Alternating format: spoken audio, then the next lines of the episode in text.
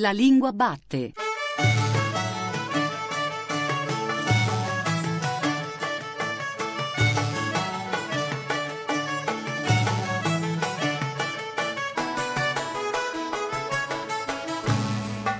Buongiorno, buongiorno da Giuseppe Antonelli e bentornati e bentornate anche stamattina all'ascolto della Lingua Batte, il programma di Radio 3 tutto dedicato alla lingua italiana.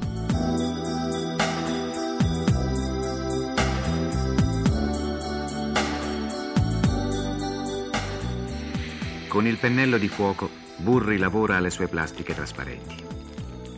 C'è il gusto di prendere una materia comune, che niente altro suggerisce se non involucri di oggetti, una protezione igienica, una difesa amorfa, dove nessuno prima di lui aveva visto un appiglio all'arte, ad un uso che non sia esclusivamente pratico ed elusivo.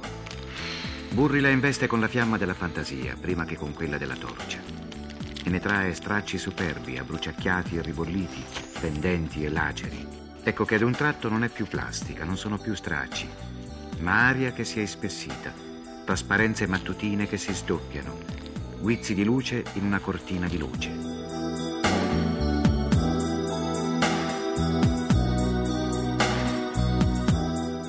Come voi ascoltatori ben sapete, dal 17 gennaio ogni sabato e ogni domenica alle 13 qui a Radio 3 fa in onda Museo Nazionale, un programma curato da Monica Donofrio e Cettina Flaccavento per la regia di Valerio Giannetti e la conduzione di Luca Scarlini che risulta un po' il direttore di questo ideale museo che mette insieme 100 opere d'arte della storia d'Italia le raccoglie idealmente virtualmente le espone nelle sale appunto virtuali del sito museo-radio3.rai.it. Bene, prendendo spunto da questa idea e da questa trasmissione, noi della Lingua Batte abbiamo pensato di dedicare la puntata di oggi proprio all'italiano delle arti e dell'architettura.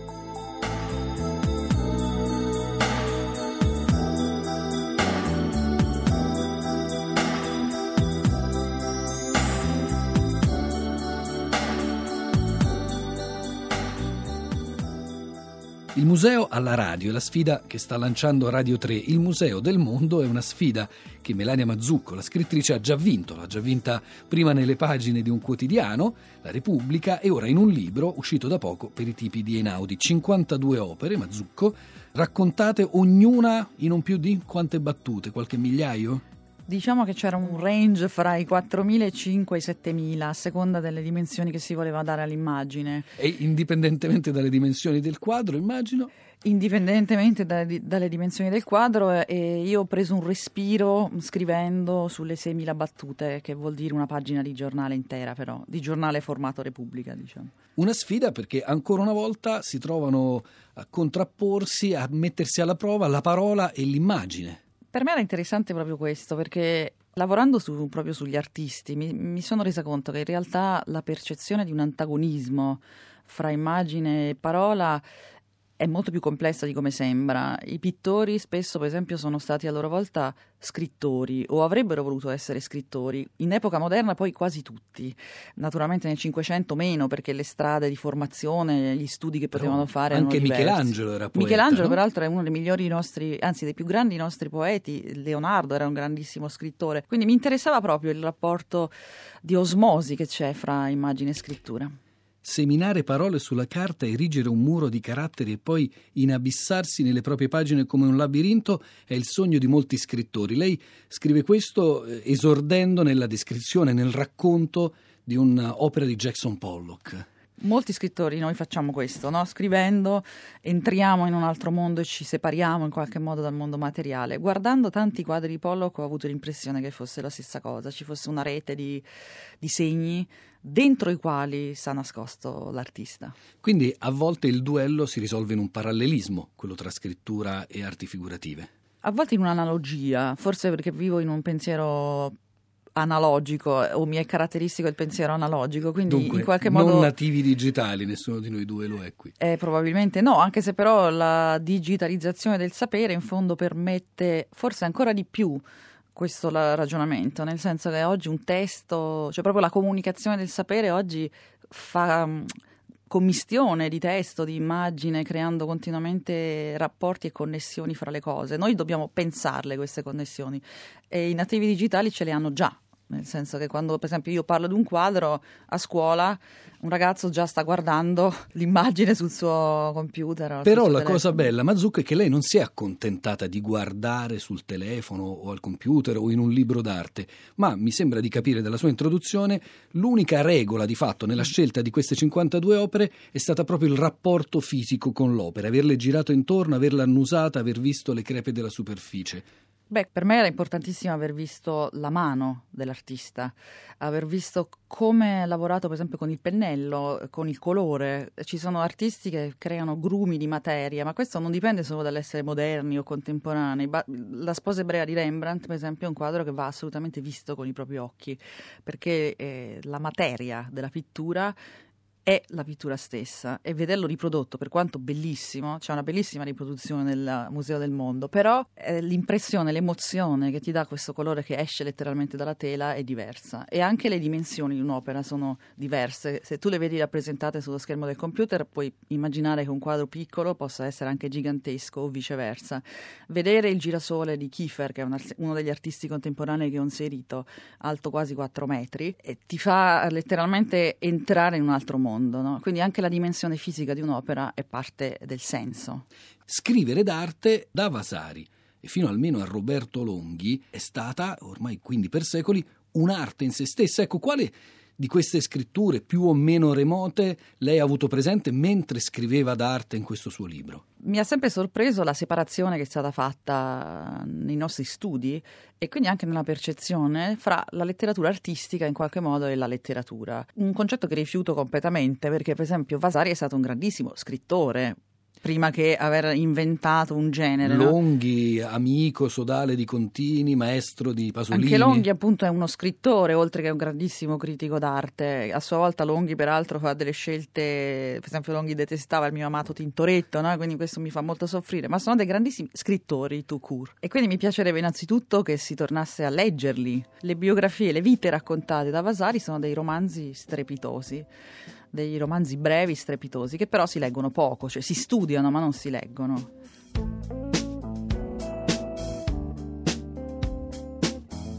Signor Pollock, secondo lei qual è il significato di arte moderna? L'arte moderna, per me, non è altro che l'espressione delle tensioni contemporanee, cioè dell'epoca in cui viviamo. E i pittori classici sapevano rappresentare la loro epoca? Certamente, e anche molto bene. Tutte le civiltà hanno trovato il modo e le tecniche per esprimere le loro più intime tensioni. Quello che mi interessa di più è che oggi un pittore non deve andare verso un soggetto che si trova al di fuori di se stesso può ispirarsi a cose diverse, al mondo interiore. Io credo che l'artista moderno non possa rappresentare quest'epoca, l'aeroplano, la bomba atomica, la radio, con le antiche forme rinascimentali o con qualsiasi altra forma del passato.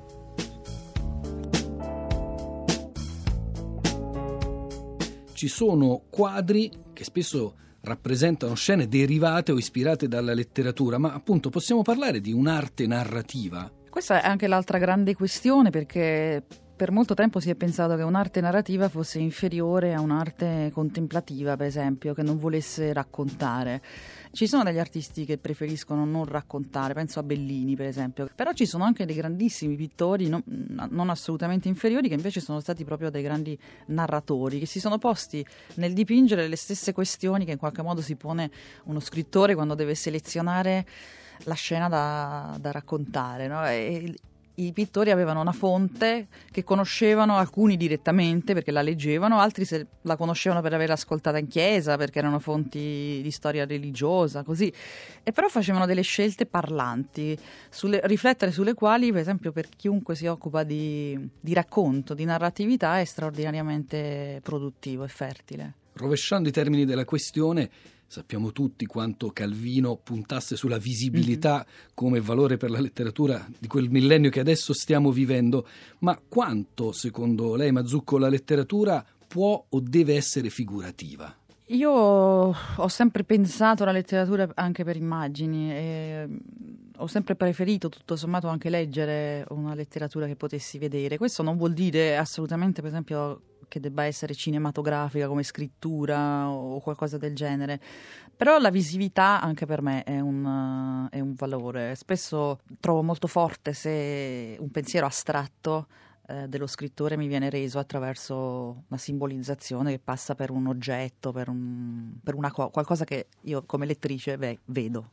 Ecco, questa simbolizzazione, questa richiesta di simbolizzazione che fa l'astratto, lei nello scrivere d'arte l'ha risolta con una metafora. Stiamo parlando di un'opera di Rothko e il racconto, il brano, la, la, la, sua scrittura comincia mettete sul fuoco una pentola piena d'acqua, a 45 gradi l'acqua sarà calda, a 70 sarà rovente, eccetera, eccetera, eccetera. Quindi qui il passaggio dall'acqua al vapore per rendere che cosa in Rothko? È difficile parlare infatti di un quadro che non mostra nulla e che anzi rifiuta di, di assomigliare a qualche cosa.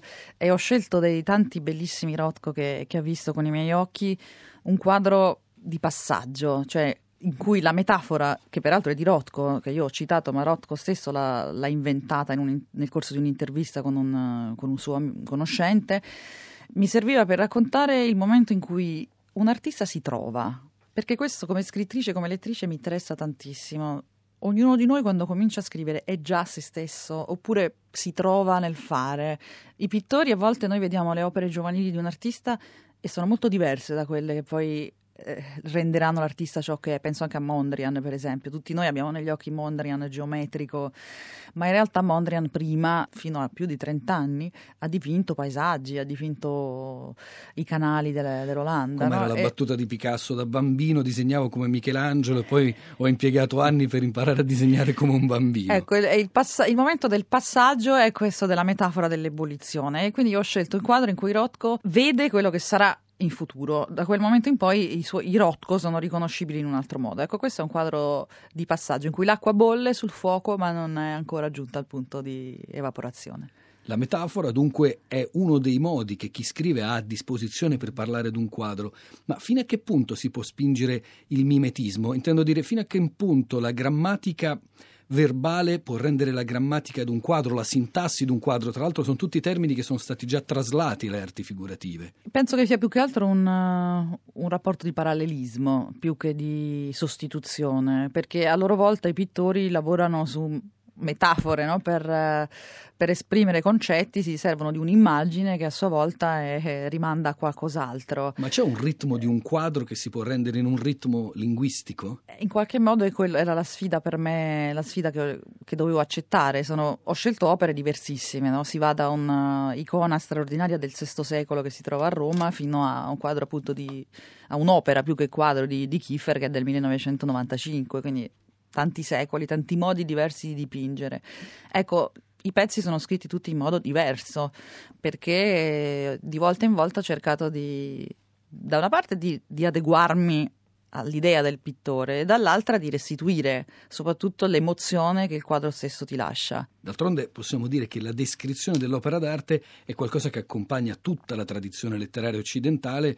Cominciamo con l'ecfrasis nei poemi omerici. Ma cosa domina di più, questa descrizione o un'interpretazione dell'opera nei brani che compongono il Museo del Mondo, Melania Mazzucco? Io ho cercato di raccontare, però nello stesso tempo, siccome il libro contiene a sua volta l'immagine, la descrizione non ha bisogno di sostituire l'immagine, eh, la accompagna e soprattutto cerca di guidare l'occhio là dove magari l'occhio non si soffermerebbe, quindi cercando di trovare i punti di frattura dell'equilibrio del quadro o addirittura il punto dove converge, deve convergere lo sguardo. L'ultima domanda, Melania Mazzucco, riguarda sempre la capacità di sprigionare storie che hanno i quadri. Penso ad esempio alla ragazza dall'orecchino di perla, ovviamente, ma penso anche proprio al suo Tintoretto, in particolare alla lunga attesa dell'angelo. Come nasce una storia da un quadro? Viene prima, viene dopo, è il contesto, è la genesi di quel quadro o è qualcosa che lo scrittore, la scrittrice immagina autonomamente? Per me all'origine di tutto c'è sempre un incontro. Tutti i quadri che ho scelto poi di mettere nel, nel volume non solo li avevo visti, ma erano rimasti con me. Spesso io li ho visti in assoluta ignoranza, che non, non significa, significa camminare in un museo magari cercando un'altra cosa ed essere improvvisamente catturati da un'altra immagine. Penso a quell'immagine che abbiamo scelto per la copertina, per esempio, è un quadro meraviglioso di Piero di Cosimo che si trova a Londra. Io ricordo di averlo visto appunto quando avevo 17-18 anni, studiavo inglese a, come tanti ragazzi, insomma, a, a Londra, entravo alla National Gallery dove ci sono capolavori della pittura mondiale di tutti i tempi e però di tutti quelli che c'erano alla National Gallery io all'epoca fui colpita da questa tavola, peraltro non molto grande, di un pittore fiorentino contemporaneo del Botticelli, ma che io in quel momento non avevo mai sentito nominare. Si chiamava Piero di Cosimo. Ecco, l'immagine della fanciulla morta, pianta dal suo cane e da un mostro, che in realtà è un fauno, mi ha toccato profondamente. Da allora ho sempre desiderato saperne di più, sapere che cosa rappresentava, chi era la ragazza che poi rimandava a Ovidio, alle metamorfosi, a, una, a, un romanzo nel romanzo, una storia di gelosia e morte, però anche chi era Piero di Cosimo, perché aveva dipinto quel quadro, perché era un artista così poco conosciuto, per me era eccezionalmente grande. E quindi è come se il quadro stesso in qualche modo mi sfidasse a raccontare qualcosa perché io credo che gli scrittori spesso non si interessano solo di ciò che sanno, ma è ciò che non conoscono che li spinge a cercare.